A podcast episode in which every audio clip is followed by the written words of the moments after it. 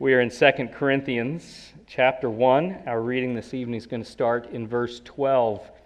Uh, so I want to remind you what's, what's happening in these letters to the Corinthians. Uh, Corinth is a, uh, a city in uh, mainland Greece, which, if you know your geography at all, or maybe you flip to the back of your Bible and find the maps there, the southern half of Greece is connected to the northern half by a tiny, tiny little strip of land. And right there is where uh, Corinth, the city of Corinth, is. It was an important city. Uh, and Paul had, uh, had gone into that city, had planted a church, uh, later wrote the letter of First Corinthians. And then we believe, based upon the evidence we have in the letters to 1st and 2nd Corinthians, uh, the first and second letters, uh, that he wrote a second letter, which we've lost, one that he refers to himself as a severe letter. Uh, he wrote that letter instead of visiting them. He told them he was going to visit, he hoped to visit, uh, and, uh, and instead of visiting, he wrote a letter to them, this severe letter. He's going to make reference to that in next week's text, in particular, as he explains why he didn't come to them. They, uh, there are some in the church at Corinth who are accusing Paul of having lied about visiting, that he said he was going to come, but he really never intended to come. They're attacking Paul, attacking his ministry. Uh, they're suggesting that the, the things that he writes to them, that he doesn't mean those things. He's just trying to, to manipulate them. And so in this evening's text, Paul is going to begin to answer that charge. You'll remember in last week's text, Paul uh, introduces this truth that God is the source of all comfort. And as we receive that comfort from God, we are to then convey that comfort to one another, particularly in, in the expression of the gospel. Not just the gospel to those who are lost, but the gospel to those who are brothers and sisters in Christ. We receive our greatest, truest, most enduring, and eternal comfort from the truth of the gospel. And so we're encouraged, encouraged as we proclaim that gospel and the lost believe and are found. Encouraged as, uh, as that gospel is delivered to us as we find ourselves as Christians in discouragement. And so Paul is, is reminding them of this truth that there is comfort in affliction and the gospel, and God in, in ultimately is the source of that comfort. And then he gets to the end of last week's text, and he says, uh, And we, we want your prayers. You also, verse 11, must help us by prayer so that many will give thanks on our behalf for the blessing granted us through the prayers of many. That's Paul's ministry he's asking for prayer for. And this evening, as we begin to read in verse 12, it's as though Paul says, And speaking of my ministry, there have been accusations, and I'd like to answer them. That's why he's going to use the language of boast and conscience. And he, he enters into what sounds like and is a bit of a defensive posture here in these verses. Let me pray and we'll read together. Father, we thank you for this word. We thank you for Paul, who is faithful to deliver it. We thank you for uh, your work in Paul's ministry, uh, that ministry to the Gentiles, of which we ourselves are an enduring legacy. Father, we thank you for the hope of the gospel that is ours, for the comfort that comes to us, in which we then are able to give to one another, because Jesus Christ lives and is coming again. We pray these things in Christ's name. Amen. Hear the reading of God's word, 2 Corinthians chapter 1, beginning in verse 12. For our boast is this, the testimony of our conscience, that we behaved in the world with simplicity and godly sincerity, not by earthly wisdom, but by the grace of God, and supremely so toward you. For we are not writing to you anything other than what you read or read and understand, and I hope you will fully understand, just as you did partially understand us that on the day of our Lord Jesus you will boast of us as we will boast of you. Because I was sure of this, I wanted to come to you first so that you might have a second experience of grace. I wanted to visit you on my way to Macedonia and to come back to you from Macedonia and have you send me on my way to Judea. Was I vacillating when I wanted to do this? Do I make my plans according to the flesh, ready to say yes, yes, and no, no at the same time? As surely as God is faithful, our word to you has not been yes and no. For the Son of God, Jesus Christ, whom we proclaim among you, Silvanus and Timothy and I, was not yes and no, but in him it is always yes. For all the promises of God find their yes in him. That is why it is through him that we utter our amen to God for his glory. And it is God who establishes us with you in Christ and has anointed us and who also who has also put his seal on us and given us his spirit in our hearts as a guarantee. This is the word of the Lord. Thanks be to God. Well, this evening, uh, we're, we're going to, to focus primarily on the opening verses of this passage. A lot of the, the passage that we are covering tonight uh, is, uh, is Paul essentially reviewing the history. Right? I said I was going to come to you. I wanted to come to you and then go to Macedonia, and then I wanted to come back to you from Macedonia. Uh, was I not being honest when I told you that that was what I wanted to do? And so, uh, two things in particular I want to focus on. Do we not live by earthly wisdom? Uh, we do not live by earthly wisdom, and we live with integrity. We do not live by earthly wisdom. Look at what Paul says in beginning in 12. For our boast is this, the testimony of our conscience, that we behaved in the world with simplicity and godly sincerity, not by earthly wisdom, but by the grace of God, and supremely so toward you. We do not live by earthly wisdom. In a world in which common grace allows those who don't know God or honor God to mix truth and goodness with their personal ideas about right and wrong, how do we wrestle well with what is right? How do we distinguish between worldly wisdom and that wisdom that is ours by the grace of God? A few things. First, God has given us a conscience. We ought to pay attention to it. God has given us a conscience. We ought to pay attention to it. Paul appeals to the testimony of his conscience in verse 12. For our boast is this, the testimony of our conscience. Now, you might say it's going to be very easy for anybody to make such a claim. Well, my conscience says I'm good, and so you can't you can't criticize me. Paul, if you'll look over at verse 23, which will be in next week's text, he opens, But I call God to witness against me. And if you look at, uh, at verse 14, he talks about the day of our Lord Jesus. You will boast of us as we will boast of you. Paul is pointing to the, the eschatological, the end of all things, when Christ sits in judgment. And what Paul opens with is a, an appeal to his conscience, and he reminds them that a day is coming when he'll have to answer for that appeal.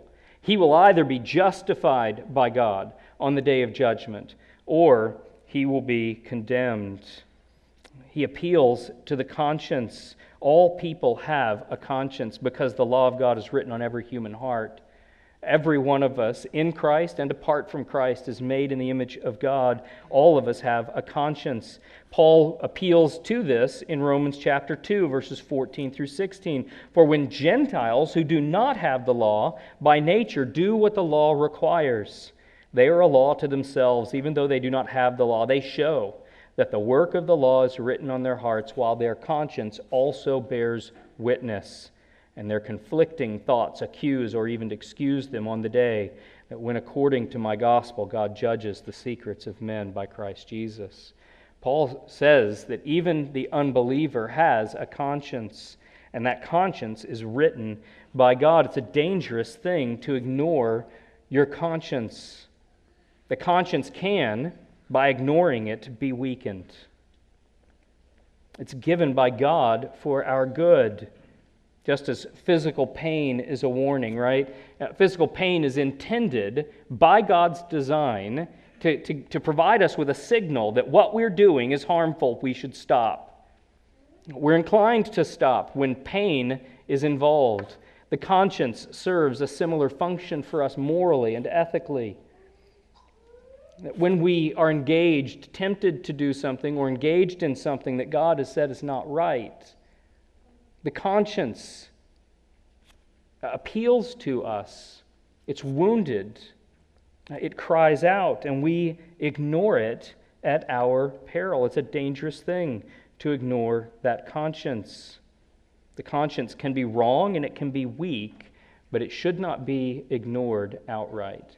When the conscience continually is appealing to you, continually pressing into you, saying this is not right, you should listen to it. Paul makes this argument in these letters to the Corinthians at one point. He says, Listen, some of you understand that food offered to idols is not offered to anything that's real. The, the, the various gods to whom the, the food is offered, they don't even exist. Uh, and you eat it with a clear conscience and you're fine. But, but some among you have a, a, a weak conscience, Paul calls it. He says, Your conscience is burdened by this. And then he appeals to the ones who know better, and he says, Don't attack their conscience. It's not safe, Paul says, to go against your conscience. God has given us a conscience, and we should pay attention to it. God has also given us His Word to help us discern between worldly wisdom and the wisdom of God. We ought to learn His Word and obey it where our wisdom and the wisdom of those around us contradicts the wisdom of God revealed in His Word. It is worldly wisdom. Again, I, some of this you, you might find yourself saying, This is pretty obvious, this is pretty easy. Uh, but the, the problem, the difficulty, as you know, in the world is that unbelievers have access to this common grace as well.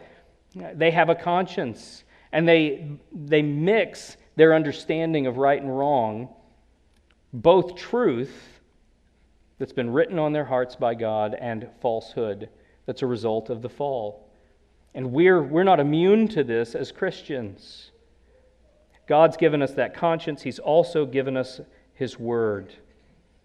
Where the, the insistence upon something being right is contrary to what God's Word says, or something being wrong is contrary, we rely upon God's Word. Worldly wisdom often sounds good.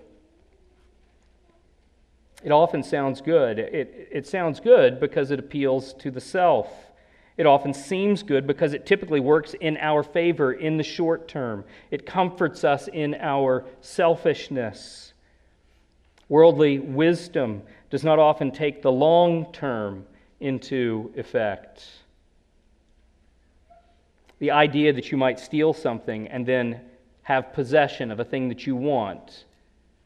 And in having possession, you feel good and you have the ability to take advantage of the possession of this thing that you wanted and that you took by force. That's the short term appearance of a good for you.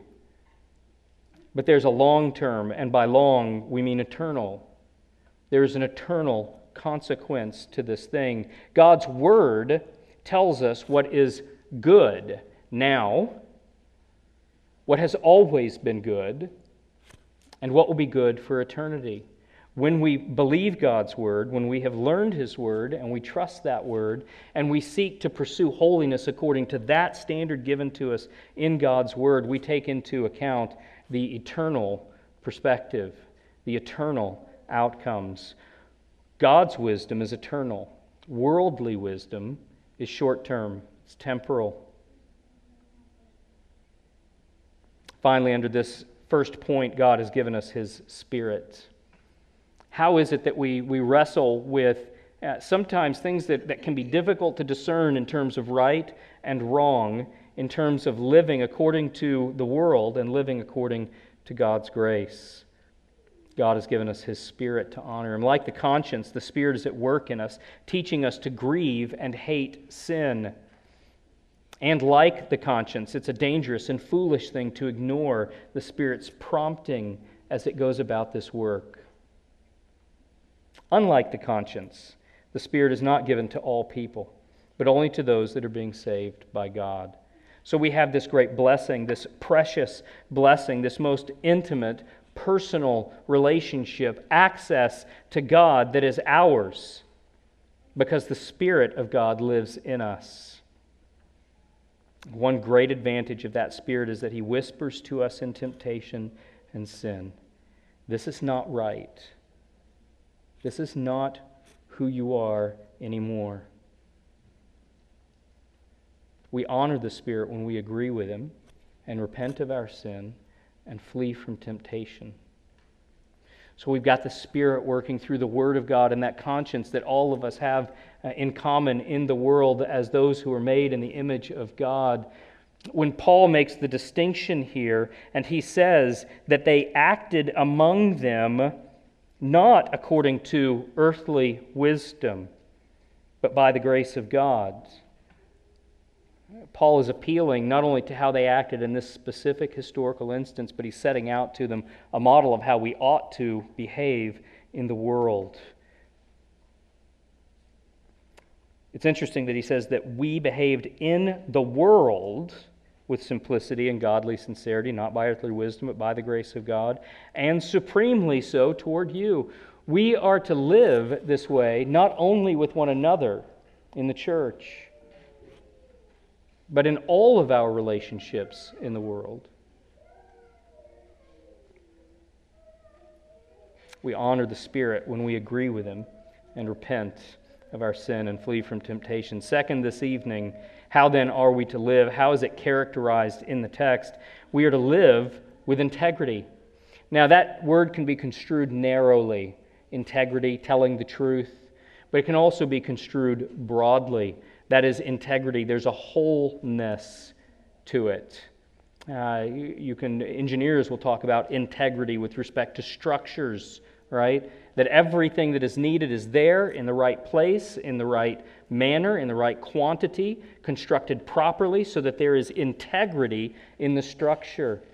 And that's the kind of integrity that we see morally and ethically that Paul is talking about tonight. What does the simple, sincere, godly life look like? Paul's addressing uh, speech here, and particularly in terms of doing what we say we will do. Remember, that's what he's been accused of. You said you were coming and you didn't. You lied. You're not trustworthy. You don't actually love us. You don't actually care for us. Paul says, No, that's not what happened. Uh, when I told you that I was going to come to you, I absolutely meant it. And in next week's text, he's going to explain why he didn't come. Scripture is full of instruction to keep our word and to speak with integrity. The ninth commandment requires us not to bear false witness, and the law of Moses repeatedly issues penalties to those who bear false witness or fail to keep their word. Have you ever experienced the frustration of somebody simply not doing what they said they were going to do? Uh, you, you have car trouble and you drop it off with the mechanic. He says, We'll get to it tomorrow. You don't hear from the mechanic the next day. You call him the day after that. Hey, were you able to get to it? No, we didn't get to it, but we'll get to it today. It's the first thing on our list. And you don't hear anything that day, and you call the mechanic the next day, and you say, So, what did you find? Well, we didn't actually get to it, but I promise you, we're doing the best we can. We'll get to it today. I'll send you an email. It will outline everything that you need to know about what's wrong with your car, and the day ends, and nothing right? He, he keeps making these implicit promises. He keeps holding out this, this, I'm going to do this, and then he doesn't do it.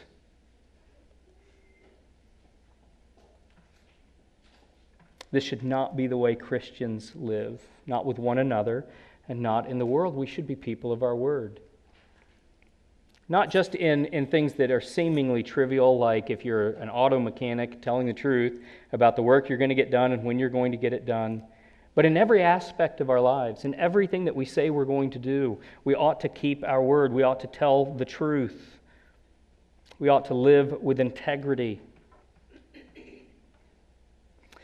Notice that Paul is even addressing smooth talk, in which it sounds like you're saying you will do something, but when you're called to account for not doing it, you reveal the little loophole that you hid in the words that you use. That's the, the finger crossing that many of us did as children, right? As adults, we just get much more sophisticated. Uh, none of us would dare uh, try to back out of a contract by saying my fingers were crossed when I signed it, right? Uh, but, but man, we, when we make promises, there is a temptation, isn't there?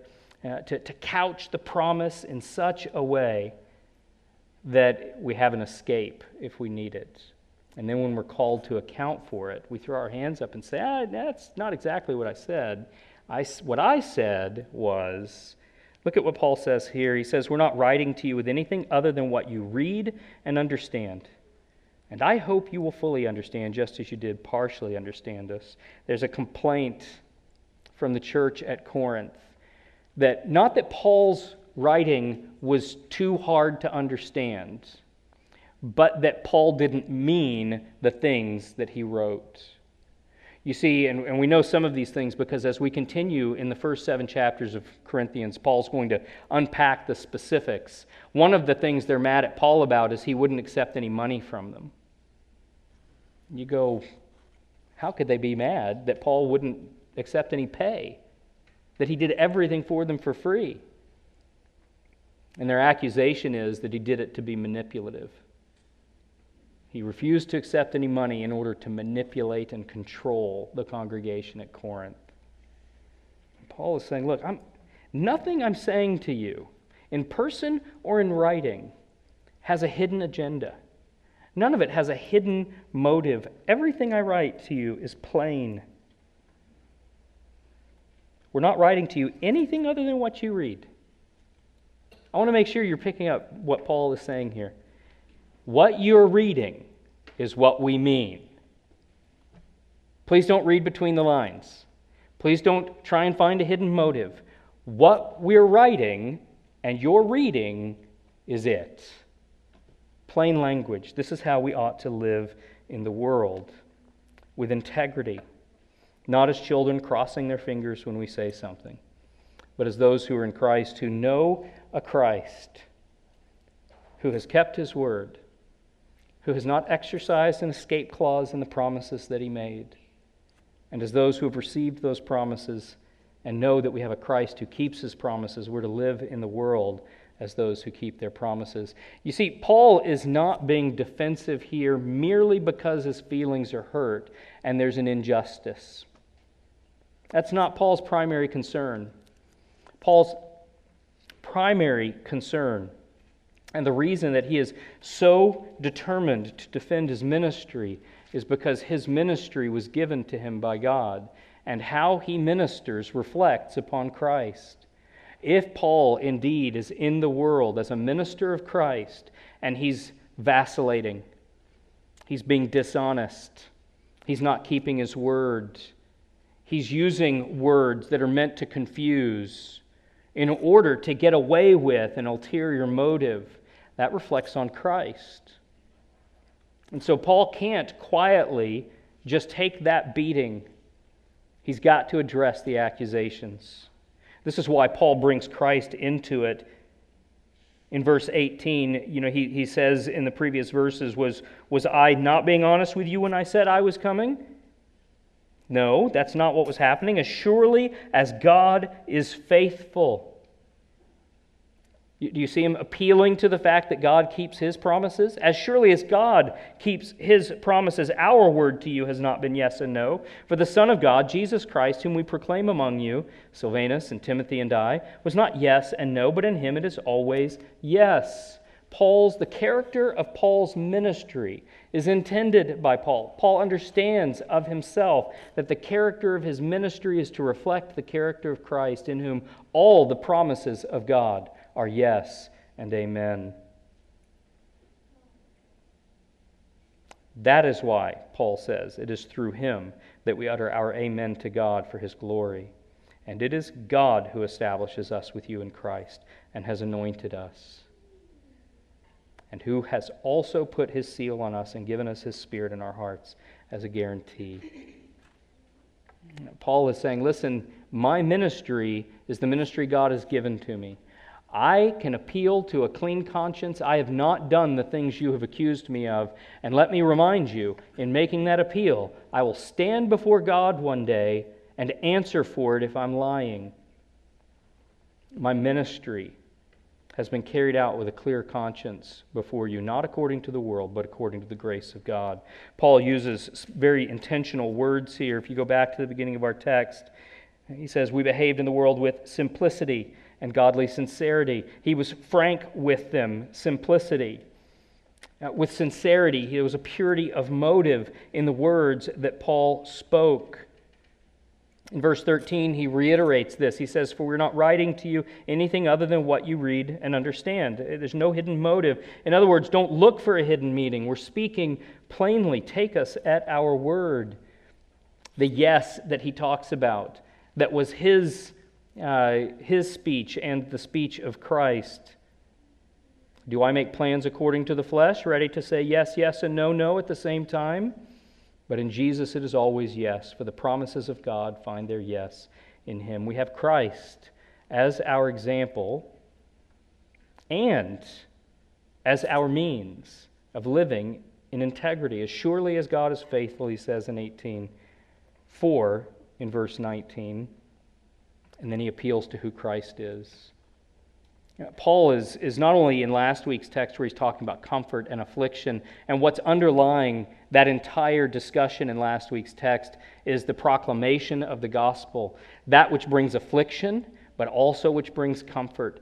And, and that which is the comfort that we give to one another because we've received it from God. And underlying all of this week's text is a concern for the ministry that has been given to Paul by Christ and a concern to defend that ministry. Listen, as we go out into the world, we are ministers. You know, we are a kingdom of priests. The Old Testament calls us that. The New Testament reiterates it. We are a kingdom of priests sent out into the world to minister. How ought we to be at work in the world? And the answer is with integrity. Not according to worldly wisdom, not according to the flesh but according to the grace of God. And so that ought to be an encouragement to us this evening.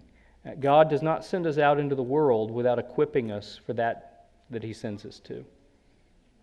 He doesn't send us out into the world without telling us how it is that we ought to be going out into the world and fulfilling the mission. The world is going to quite often fill our our minds, fill our ears, fill our eyes and our hearts with ideas about how we ought to do things, how we ought to live in the world. And even when we're, we're living in the world and in a given moment we're not engaged in the ministry that we've been sent on, the way we live reflects on the one who sent us into the world with that mission. It can undermine our ministry of the gospel to our neighbors. If our neighbors know us, to be people who don't keep our word, if they know us to be people who are hard to live with because we're unkind, because we're untrustworthy, then the message that we declare from God receives no hearing. Do you see what's at stake? This is why Paul is saying, This is who I am. This is what I've been called to. This is how I've conducted myself, and honestly, how I always conduct myself, Paul says, in the world. But I am especially careful to conduct myself this way with you, he says. And so it's uh, thankfully a, a mission, a ministry that we go into out in the world because of who Christ is and what Christ has done. Uh, that, that God is the one in Christ, by His Spirit, at work in us as we go out into the world. But we are called to do it with integrity. Uh, we are called to be faithful ministers, to reflect the character of the one who sent us. Let's pray.